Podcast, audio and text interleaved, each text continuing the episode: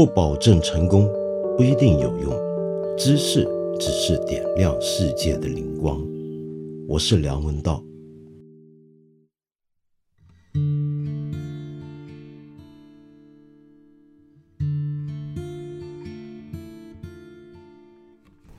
今天呢，我们不要谈那么多政治跟时事的事情了，说一下我过去几天呢，其实常常想在节目里面跟你分享的一个艺术家的故事。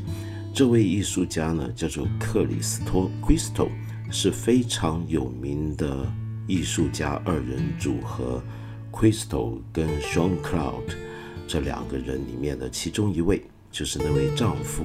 妻子呢，Sean Cloud 早在几年前已经去世，十年前已经去世了。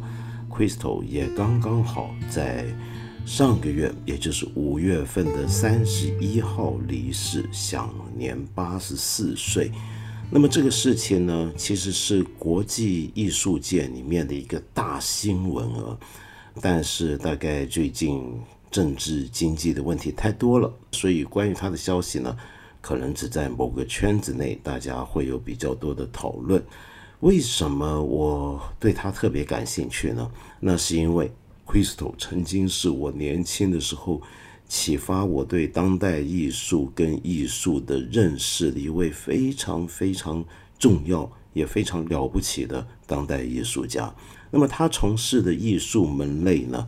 一般呢，翻译成中文叫做大地艺术，我们都把它归类成大地艺术家的其中一员。当然，这个讲法可能有点争论啊。那么，到底什么叫大地艺术呢？其实这个词原来是个英文名词，叫做 land art。land art 跟传统上讲的这个 landscape art 不一样。landscape art 一般我们当成就风景、风景画，比如说。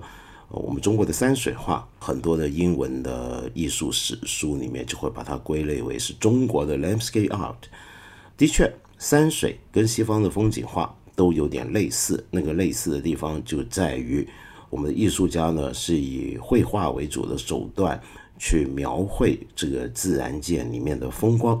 那么，当然山水在中国是源远流长，跟西方不一样。西方人长期以来其实不是那么在乎。自然风景的跟中国完全不一样，一直到文艺复兴之后，才稍稍有比较多的艺术家去关注风景本身、大自然本身。你比如说，你光看文艺复兴里面最有名的一些绘画《蒙娜丽莎》，风景是什么？风景只不过是蒙娜丽莎这个人物肖像的背景而已。但在中国不一样，中国画家呢会反过来把山水画的是如天地般宏大。人呢，就是里面小小的浮游跟蝼蚁点缀在其中，就跟一棵树差不多，这是很奇特的。这方面，如果你想了解更多呢，我推荐你去听一下。我们看理想有一档我觉得非常出色的艺术节目，叫做《山水中国》，那就是韦西老师他主讲的一档好节目。说回 Land Art，那么它跟 Landscape 有什么不一样？最不一样的地方在于。它是直接在自然环境中创作，它不是在画布上、在雕塑上、在室内、在别的空间、平面、媒体上面去再现或者是再度表现那些他艺术家心目中的他看到的自然风光，而是在自然环境里面，有时候是在城市环境里面。直接的。甚至更多时候是利用当地的材料直接取材的来创造艺术。那么这里面呢，最有名的呢，当属 Robert Smithson 在六七十年代的一个名作叫 Spiral Jetty，你可以上网找找看，那是一个很震撼的一个图景，就在一个咸水湖，美国盐湖那边的一个大的湖泊上面呢，就用人工的方法。做出了一条防波堤，但那个防波堤其实一点波都防不了的。它是一个做成一个螺旋状的一个防波堤，非常奇怪。那这个作品呢，曾经被因为水位上升的原因啊，曾经消失过一段时间。但是最近几年呢，因为水位下降，当然跟全球变暖有关吧，它又浮出来了，又可以看到了。这件作品的这种有十几二十年不见了，现在又看得到的这个情况呢，很能够说明这种 land art 它的一个特征。那个特征是什么呢？那就是这些艺术家创作的这些艺术品啊，在大地上面，在荒郊野外，真的很多是在荒郊野外，就是没有什么人去那个地方，他在那边做了一个艺术品。然后那个艺术品呢，它是融入在自然环境之中，就是说他用的材料是天然材料，有的材料呢，甚至是直接在当地挖出来的泥，或者比如说在当地种些树。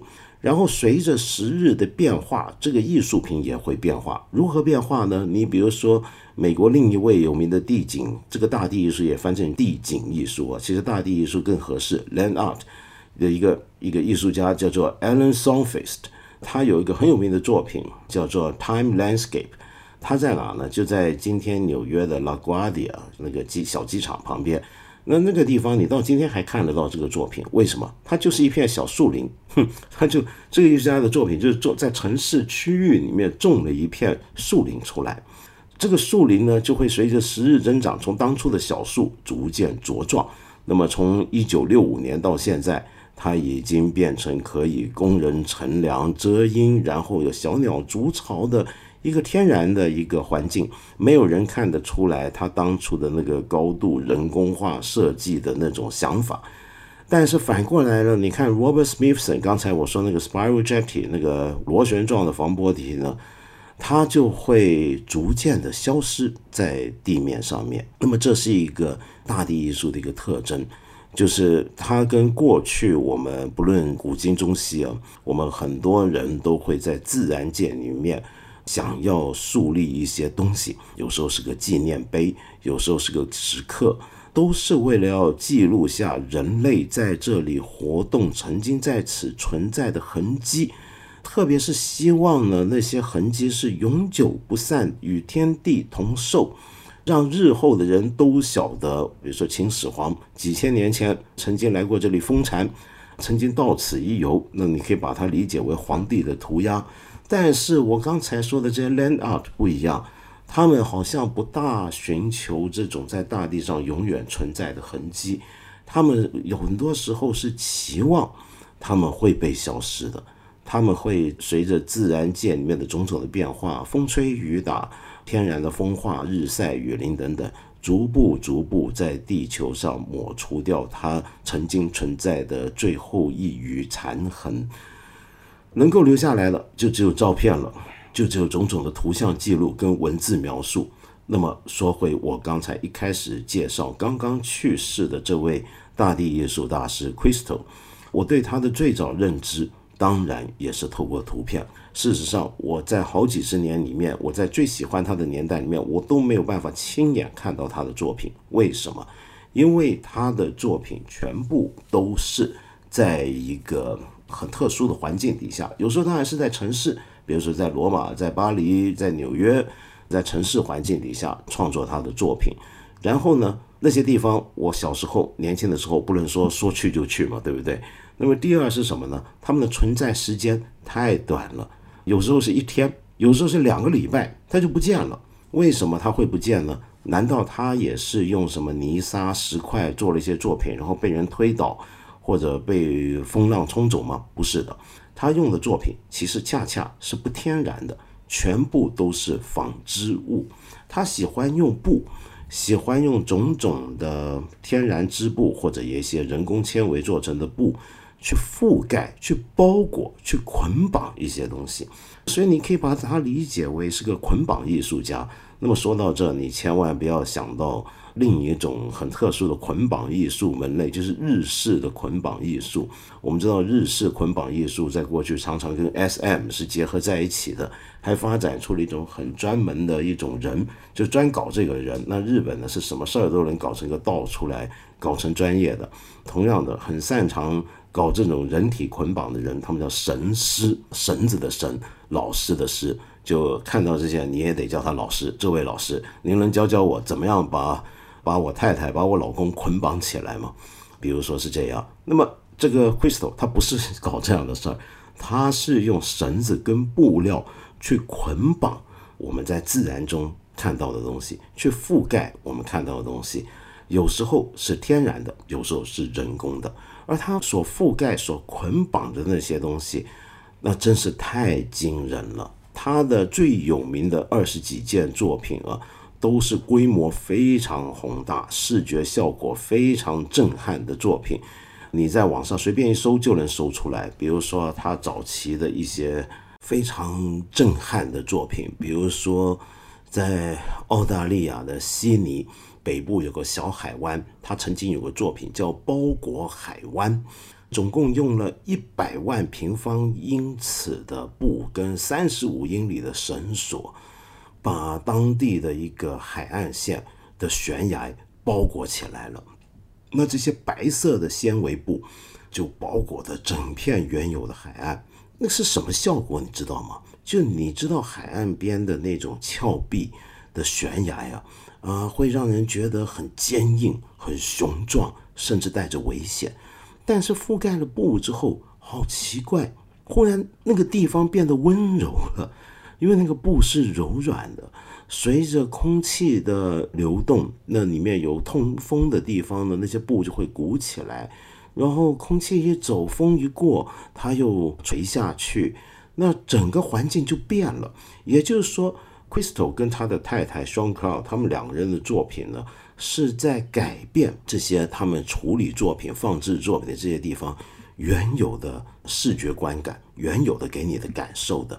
那么，他们用这样的手法，做了二十多件非常惊人的作品。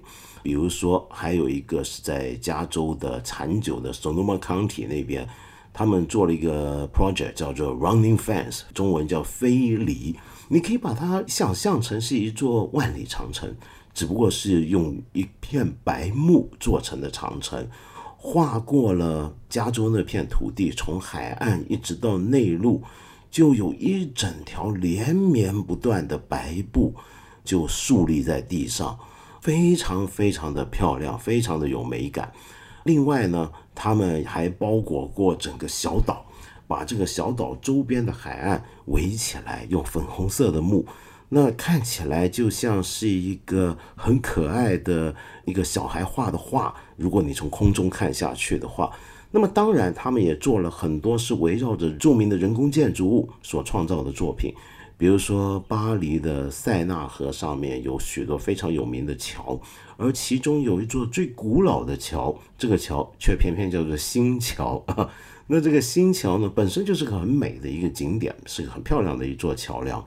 他们用布把它捆绑起来，好奇怪！这个桥本身原来上面有很多的细节，它的石头经过几百年的风吹雨打，早就有很多的不同的深浅不一的暗调，呃，黑黑白白的。但是这块布一遮上去之后，你看到的就只是整个桥的轮廓，以及这些很刻意的用绳索跟布。去固定在桥上面所做出来的这种新的造型，你想想看，在城市里面做的这些作品，跟刚才我说在野外做的作品不一样。在野外做的作品呢，它是在野外一个大家平常不注意的习以为常的景观里面，创造出了一个临时存在的人工的一个物品。那这些人工的物品，很明显的看到人类的痕迹。能够让这个自然环境产生出一种过去我们没有注意到的美，而在城市的环境、人烟密集的环境，比如说刚才我说巴黎的包裹新桥的项目，或者在纽约的中央公园竖起了几千座的门，门上面垂吊着一块橙黄色，其实正确的讲是番红花色的布幕。那这些东西呢，都让人觉得，哎，这是我们天天经过的地方，几百万人天天都看到的地方。一下子变了个样子，一下子新鲜起来了。那这难道不是一个艺术本身就该具备的功能之一吗？实际上，因为我年轻的时候就觉得，对呀，艺术要做的事情之一，就是要让我们本来已经被生活磨钝了的感官重新焕发生机，在我们平常习以为常的物理环境里面，重新看到一些新鲜有趣的东西。甚至有些本来我们没看到的东西，都能够透过艺术去让它可视，变成可见的东西。比如说，刚才我说到风，我们在自然环境里面每天都会感受到风的存在，但是风是看不见的。但是加上了布之后，因为那些布会随风飘扬，你就忽然感觉到风的形体的力量、风的存在、空气的存在了，乃至于阳光打在这些布上面所产生的不断变换的光影效果，都在不断的刷新着你的视觉的印象。那么，这是一个很美、很美的一种创作方式。而我年轻的时候，我另外一个让我很欣赏这些大地艺术，比如说像 Crystal 跟 Sean Cloud 这对夫妇他们的作品的原因在哪呢？就在于这些艺术品本身都不能够长期存在。小时候我们都觉得艺术品是永恒的，艺术是永恒的，等等等等，我们常说这种话。但是谁说艺术一定要永恒呢？艺术想要永恒这种想法本身。先不说它有多自大，尤其是我们从一个放在一个更长的人类历史角度来讲，它怎么可能永恒呢？我们知道人类文明在地球上只不过一万多年的历史，而整个地球有几十亿年的历史，我们怎么可能会永存呢？我们今天在这个地表上做的一切，将来都会淹没的。我们每一个人说的每一句话，哪怕是你是个大师，写了什么了不起的杰作，迟早有一天会被遗忘，迟早有一天地球上再也没有人类的时候，他们也就失去了价值。所以从这个角度来讲，你一件作品在地球上存在两个星期，跟存在两万年，它有分别吗？那都是宇宙间的一瞬而已。所以。大地艺术，像 Crystal 跟 Sean Cloud 的艺术品，他们的存在时间这么短，恰恰应了一个我挺喜欢的日本人常讲的一句话，就一期一会。我们生活中每一时每一刻都片段的消失，他们永远不可能复还回来，永远不可能再现。我们今天做节目，你听我节目的这一秒，它就一秒一秒的这么过去。你的人生就是这么一秒一刹那的过去，一弹指的过去，都完全不可复回。那么这些艺术品的短暂，只不过是提醒了我们这个宇宙的真谛而已。刚刚说到啊，我年轻的时候很喜欢他。那另一个理由呢，就像我过去曾经说过的，因为我比较左嘛，年轻的时候我就觉得当代艺术呢最大的问题就是跟整个画廊跟艺术经济全捆绑的太紧了，太多艺术家变得太商业化了。那么这些大地艺术的好处是什么呢？就是它几乎不能买卖，你怎么样去收藏跟买下刚才我说的这些作品呢？那是不可能的，他们是在一个公共空间里面存在，你不可能拥有那个作品。他们存在时间这么短，所以你也不可能收藏这样的作品。所以绝大部分的大地艺术家，他们的工作呢，都必须得到支持，得到赞助。可是 Sean Cloud 跟 Crystal 这对夫妇不一样的地方在于，他们从来不接受任何的赞助，从来不接受任何的公家机构、私人机构的支持。他们要做这些计划的钱是从哪里来的呢？你要知道，他每一个计划都非常庞大，花的钱很多的。因为这里面不只是物料，还有人力呢。你随便做一件作品，就得动员几百上千的人。所以他们的做法是，他们一直会把他们心目中想象的这件作品完成的样子画出来，画成各种各样的草图。然后呢，这些草图呢，他会卖，他卖这些草图。当然，这也是个商业啊，这我不能否认。所以后来我也觉得这还是不行。我觉得艺术应该完全非商业化，这是我年轻的想法。那么，所以呢，他们就透过卖这些他们画的这些草图，以及一些关于他们的作品的照片记录，卖这些东西来筹得足够的款项，然后用那笔钱去支持他们下一个项目。这对夫妇俩就是这样子干了几十年这样的事情。那么，当然他们也有小件的作品啊，比如说包裹一个汽油罐，包裹摩托车，或者呢，有时候是用汽油罐去打起一些东西。比如说前年在伦敦海德公园用汽油罐搭起来，在伦敦海德公园的湖上面的那个马斯塔巴 （Master Bar），Master Bar 是什么呢？其实是美索不达米亚地区常见的一种板凳。是那样的一个造型，所以他们叫 Master Bar。那那是完全用汽油罐堆叠起来，在那个湖上临时存在，那个也相当诡异的一个效果，也挺好玩的。那么他们做这些东西，他们觉得必须要自己来筹划，自己来创作。然后要自己拿钱来做，因为这样子才有完整的自由。他们要的是自由。那每次问到他们为什么要做这样的作品的时候，他们都一定会说那是非理性的，我们纯粹就是为了艺术而艺术，为了美而美。这样问题就来了。所有刚才我说的这些艺术品，它都必须在一个天然环境中存在，而在这个地表上面啊，没有任何一块土地、任何一块空间是不被人拥有的，这是不可能的。所以问题来了，像 Crystal 跟 Sean Clark 或者其他大地艺术家，当他们要在一个那么浩大的一个人工的也好、自然的环境背景下去做他们的作品的时候，他们一定要通过。拥有那片空间的人的同意才能做这样的作品，对不对？他们怎么去说服那些业主，或者是一连串的业主？有的是私人，有的是政府部门，这就是个很麻烦的事情了。这就是为什么几十年来他们做过的大型作品只有二十七件的理由。那是因为过去这么多年来，他们最花时间的不是实际去搭建那些艺术品。而是在这个艺术品形成之前，它的背后所要做的种种的沟通、组织跟管理工作，所以他们把他们的作品分成两部分来理解，一部分叫软体，软体是什么呢？就是构思、策划、画草图，然后拿着他们的方案，一次又一次的去敲门，找市政府、找国家政府、找地方的业主或者农民或者渔夫或者。自然保护区的管理局等等等等，不断的跟他们聊，不断的去说服他们，来吧来吧，给我弄这个东西吧，我不会搞很久，就两三个礼拜嘛，保证不破坏，保证不破坏啊。那么就不断的去这么说服。第二个部分才是硬件部分，硬件部分是什么呢？就真的去搭建、去包裹、去捆绑，然后去竖一些铁条或者一些栏杆，去做刚刚我说的那些作品的实际搭建工作。以及它实际存在的时间，这叫硬体部分。几十年来，他们花在软体部分的时间要远远多于硬体部分。好，那么问题在哪呢？就在于你一方面强调我做的东西就是为了好看，就是为了美，它是为了美而美。那么这么一个私人的，或者用他们自己的话讲，非理性的理由，你要去说服政府部门批准你这么干。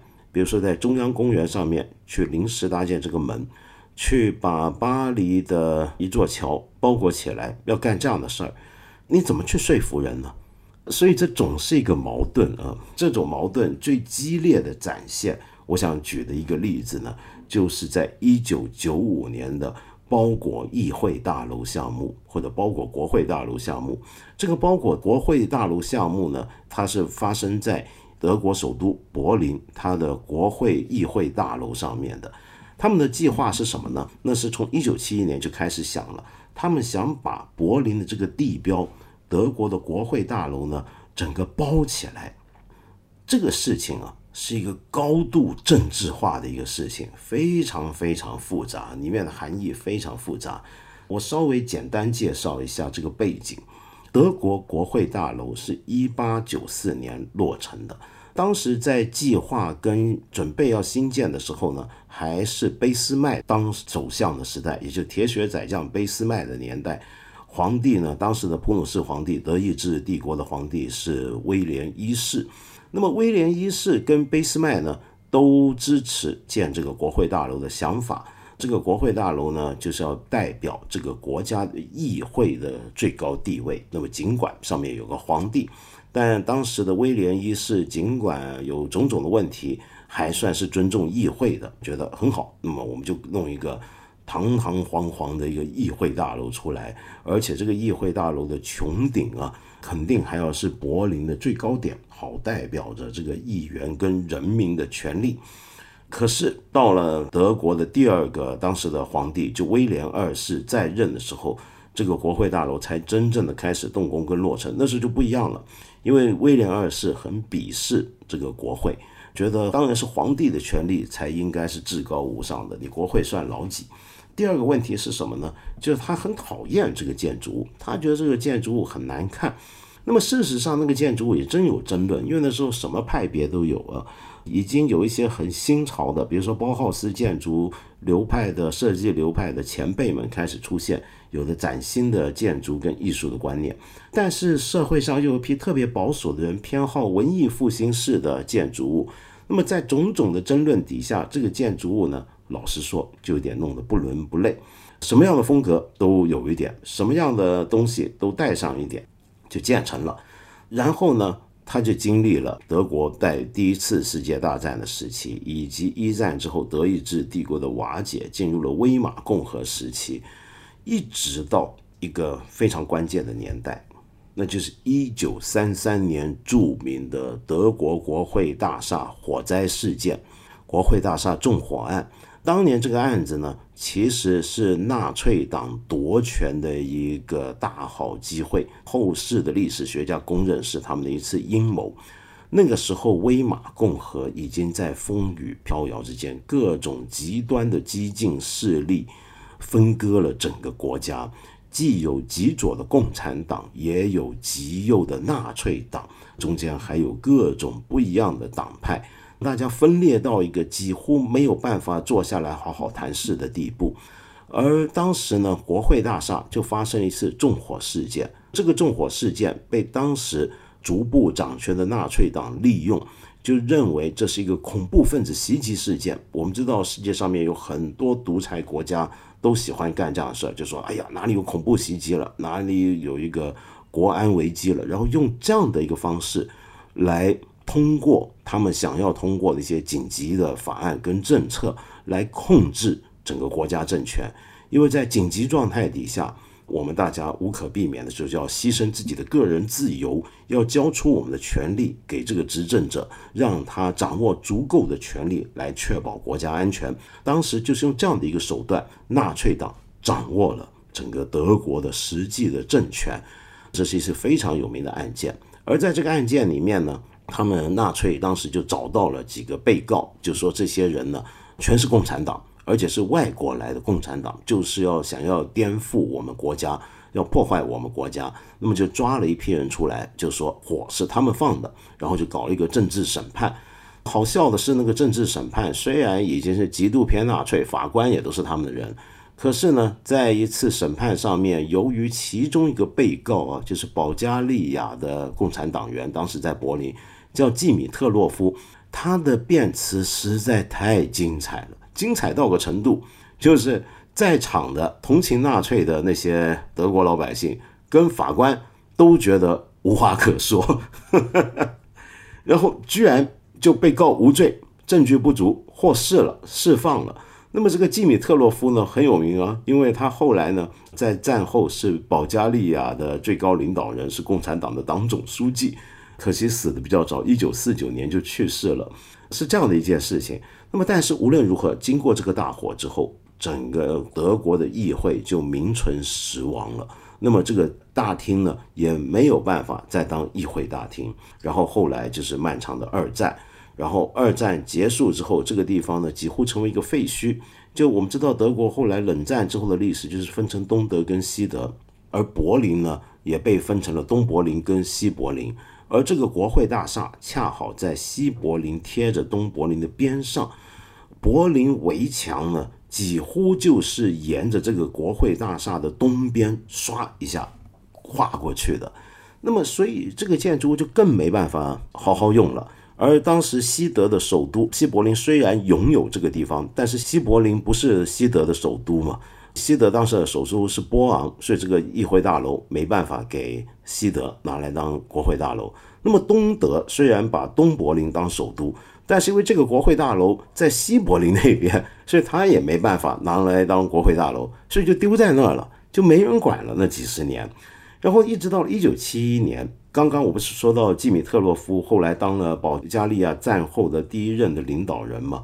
而这个克里斯托啊，刚刚我说的这个艺术家，他自己就是保加利亚人，他在保加利亚出生长大，学习艺术。一九五七年到了布拉格，然后后来他觉得当时在东欧的那样的一个社会管控、没有创作自由、言论自由的环境下，他实在待不下去了，他就出逃，逃到了维也纳，后来到了日内瓦，最后在巴黎认识了他的太太 John Cloud，然后最后一起搬到美国去。于是呢，他这个前东欧人到了柏林这个地方，看到这样的一个国会大楼，就尤其有感触，想要在这个国会大楼上面做点什么东西。该做点什么呢？在这里呢，我又要补充一句，这个克里斯托他。其实后来的这么多的艺术品，这些设计、这些想法，跟他年轻的时候在保加利亚的经验也是有关系的。因为他当年在保加利亚学艺术的时候，曾经那些艺术生是有任务的，有政治任务，那么要替国家做一些事情的，做一些宣传工作。做些什么样的工作呢？是这样，当年呢还有老的那个传说中的东方快车这个火车，这个东方快车呢。我们知道，能够坐上去游玩的人呢，都是非富即贵。它的总站呢，一边的总站是在伦敦，另一边呢是在伊斯坦布尔。而在当年，那个老的东方快车仍然每天行驶，是从伦敦过海，然后跨越整个欧洲大陆，直到另一边的伊斯坦布尔，土耳其的伊斯坦布尔。那么这个路线呢，它是会经过保加利亚的。那么，于是保加利亚政府呢就认为，哎，我们要向这些腐朽的西方资本主义国家的人呢展示一下我们社会主义国家的好的一面。那这个好的一面要怎么展示呢？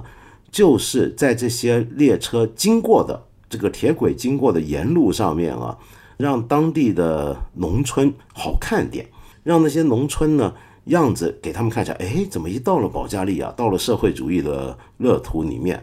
这个农村就看起来特别漂亮、特别整洁、特别富庶，而且还特别先进，好让他们看到他们资本主义国家跟我们比起来这个差距之大。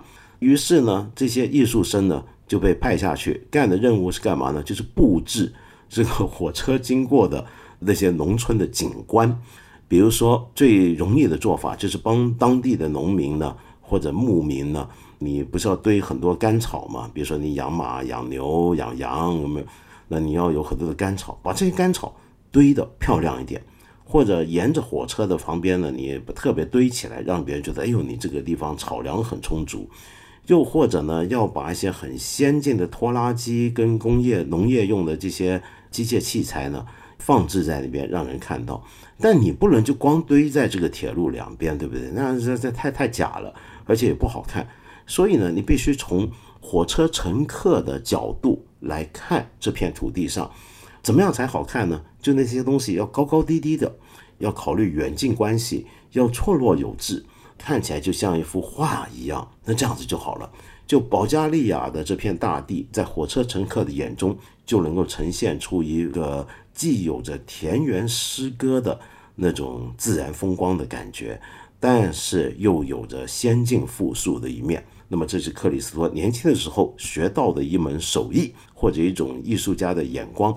后来对于他在西方世界做的这些大地艺术也很有帮助。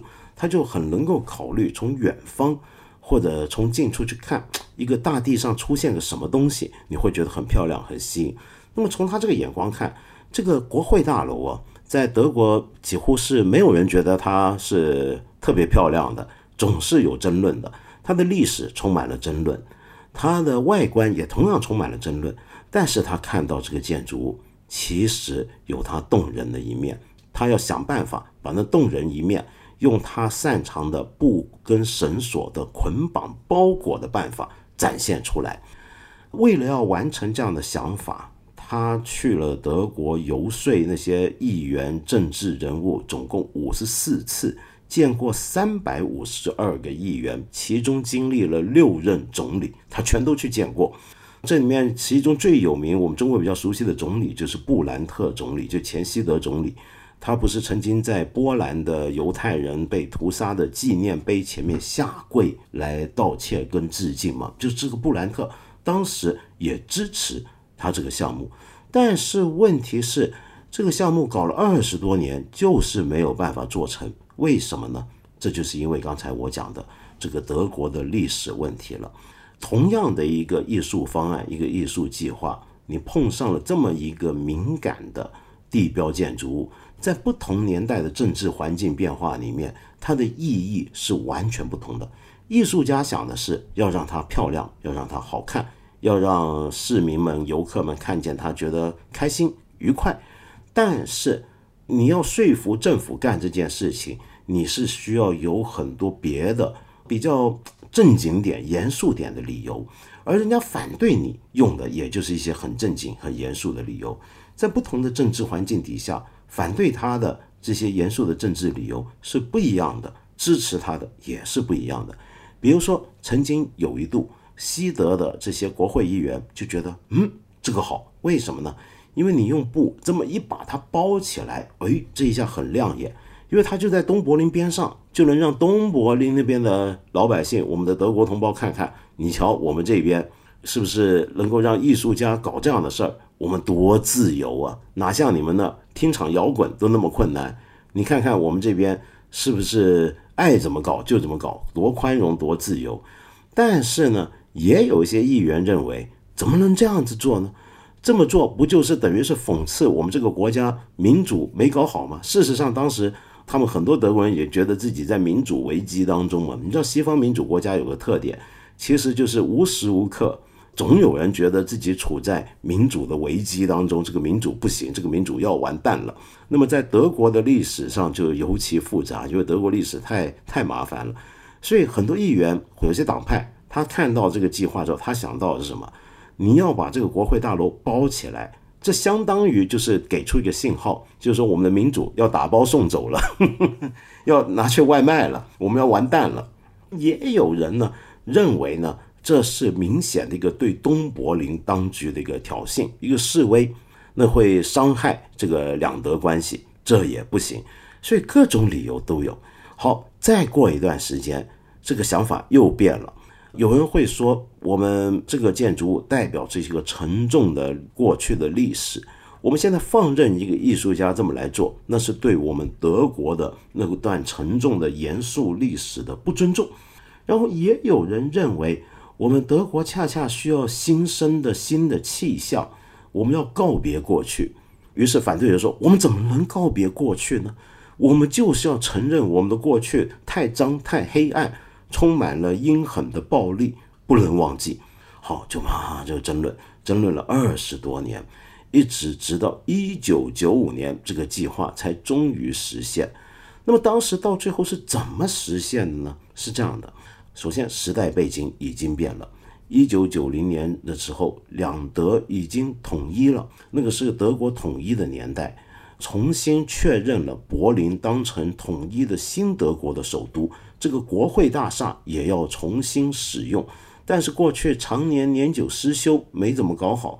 所以现在呢，决定要重新更新。那这个更新的方案呢，也很惊人，就是请了英国著名的建筑家福斯特爵士啊，Norman Foster 来做的一个方案。这个方案很有名，到现在都是世界各国的国会大厦建筑里面的一个典范性的一个案例。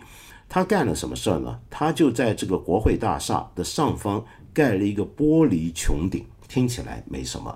只不过这个玻璃穹顶是游客跟观众跟参观者能够走上去的，里面有一圈一圈的楼梯，包括我们外国游客。如果你去柏林旅行，你是可以事先在网上申请，然后到时候你到了那儿呢，你就经过安检，拿着门票，你就可以进去参观了。那你进去参观呢，走上这个玻璃穹顶之后，你会发现一个景象，这个景象是什么？就是在你底下，恰恰就是德国国会开会的大厅。如果他们正在举行会议，如果默克尔正在那里面演讲跟辩论，他就在你的脚下演讲跟辩论。他们在底下说的话，你就在上头俯瞰着他们。所以这个建筑这么来设计，它的用意就很明显了。它是为了说明国会是什么？国会是为人民服务，人民是它的主人。所以，我们可以从上而下的把它踩在脚下来看着它。第二，就是它是玻璃穹顶，阳光透进这个底下的大厅的每一个角落，所以它又包含了一个含义。这个含义是什么？国会里面讨论的全是跟国计民生相关的大事，所有事情都应该摊开在阳光底下，让全部人都看到，不能有任何一个人们看不见的角落，这是它的一个寓意。这就是柏林国会新大楼的建筑方案。然后它要重建嘛，对不对？要重新扩建，正好趁着扩建这个时机，旧的这个国会大楼要预备重新装修了。反正你要扎起来，还不如就在这时候交给克里斯托跟熊克执行他们的计划，把它来次包裹吧，包裹两个星期嘛，反正也是没什么了不起，对不对？好，于是就开始决定可以让他们来搞了。那么这个时候呢，但是又有个问题啊，就是一九九五年的德国跟一九九零年的德国又不同了。一九八九年底到一九九零年的德国是沉醉在一个狂喜的气氛当中。你想想看，好不容易经过了几十年的隔离冷战，这个柏林围墙拆了，整个德国统一了，东西往来自由了。但是到了一九九五年。失业率飙升，经济下滑，到处都有很多罪案发生，尤其是当时的柏林，很多人都觉得很不满，这个新首都很不像话。于是，在那样的气氛底下，大家又会带着一种很犬儒、凡事都很怀疑的态度来看这个艺术家的方案跟计划，又觉得不该这么搞，不能让他这么做，我们也没钱这么做。可是呢，支持这个方案的人又说：“钱放心。”不用花我们政府跟纳税人的一分一毫，就按照他们两夫妇一向的做法，全是他们自己搞来的，我们就给他包两个礼拜嘛，对不对？而且呢，做了这件事情之后呢，还能吸引游客，带动这个旅游。为了要做这件事情，也能够制造一个短期的就业机会跟工作位置，这不是很好吗？好，最后就以好像是两百九十二票对两百二十三票的票数。通过让这个 Sean Cloud 跟 Crystal 他们夫妇来做这样的事情，果然做出来之后大获成功。你可以在网上看那些影片跟图像，整个建筑物真的像他们当初所说的一样漂亮了。为什么会漂亮了呢？就这个建筑物本来我刚才说它风格很混搭，所以它很多的细部啊是怪怪的。但是，当它被这种银色的布滚起来之后呢，我们看到的就是它的轮廓。那这个轮廓原来是漂亮的，当初这个设计是好看的。其实光看这个结构，光看轮廓本身，它现在彰显了这个风格出来。恰好那两个礼拜，柏林天气又特别好，在那个阳光底下，这样银灰色的一个布幕裹成的建筑物。真的成了一个非常吸引人的地标，在那两个星期之内，来到这里参观的人居然有五百万人。来的人带着心情是什么样的心情呢？是来欢乐、享受，像过节一样。有无数的人扶老携幼来到这里，坐在草地上野餐。到了晚上，有一对对的情侣卿卿我我依偎在那个草坪上，看着这片被包裹的国会大楼的夜景。就一下子，就就全世界都在注意这个国会大厦，一下子全世界都注意到柏林了。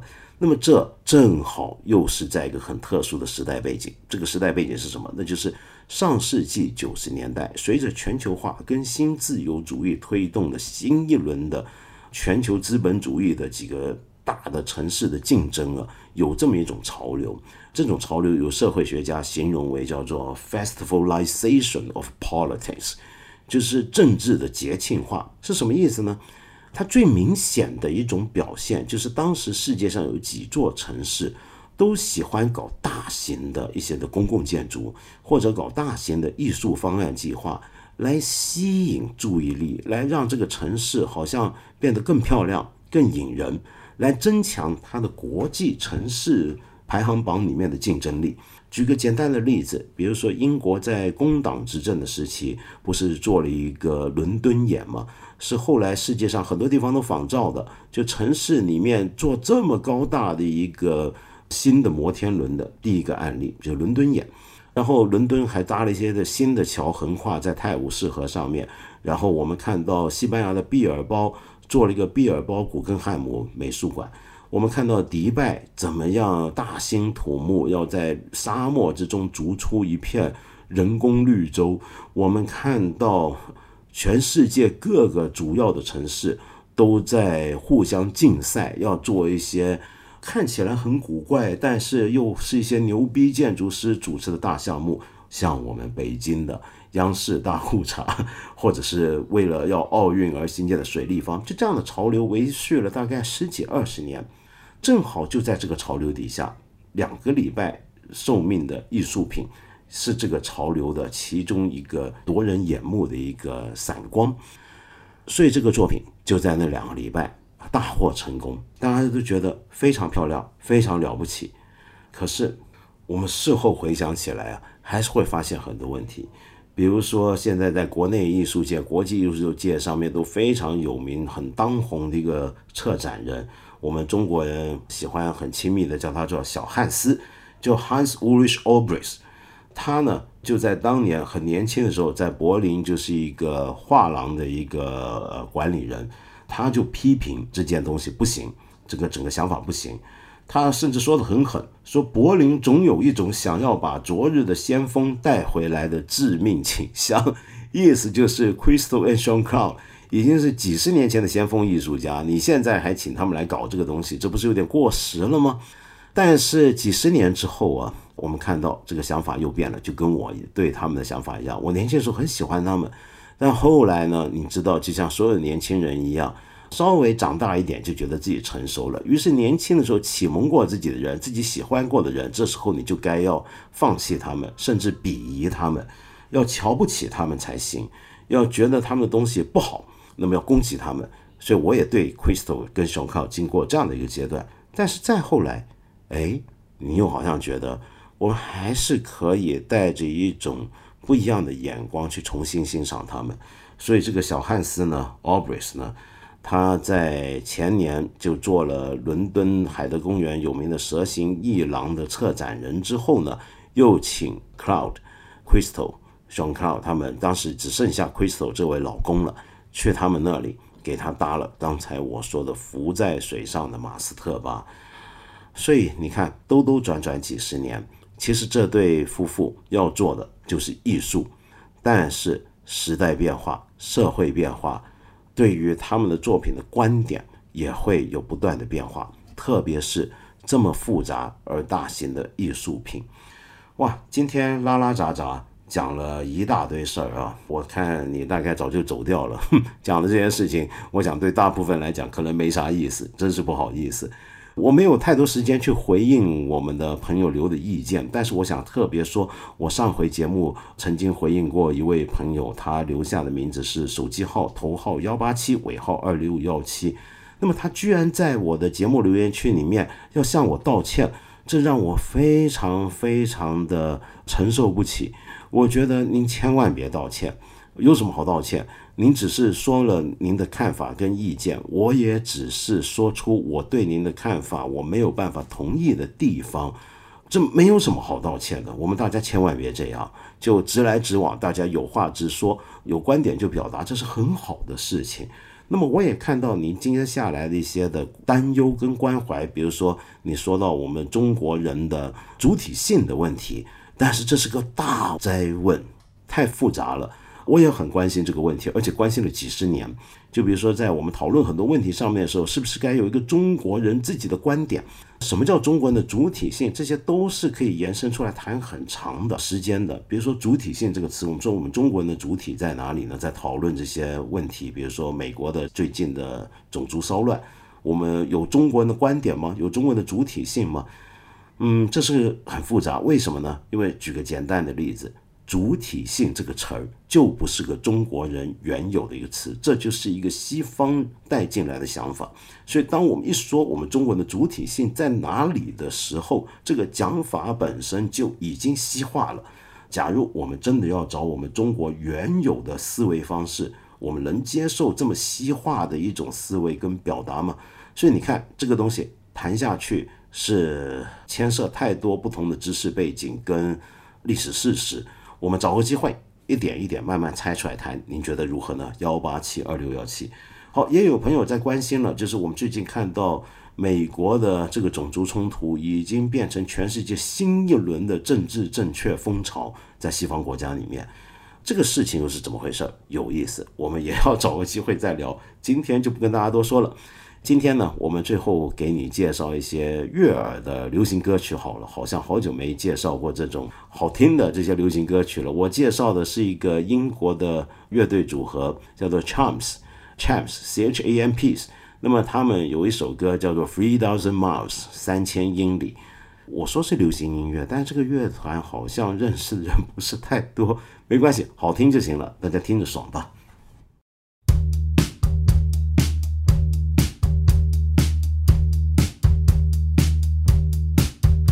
If you don't ask questions, then I won't ask why. There's a million different stars in the big, big sky, like a million different waves in the big, big sea. A million different dreams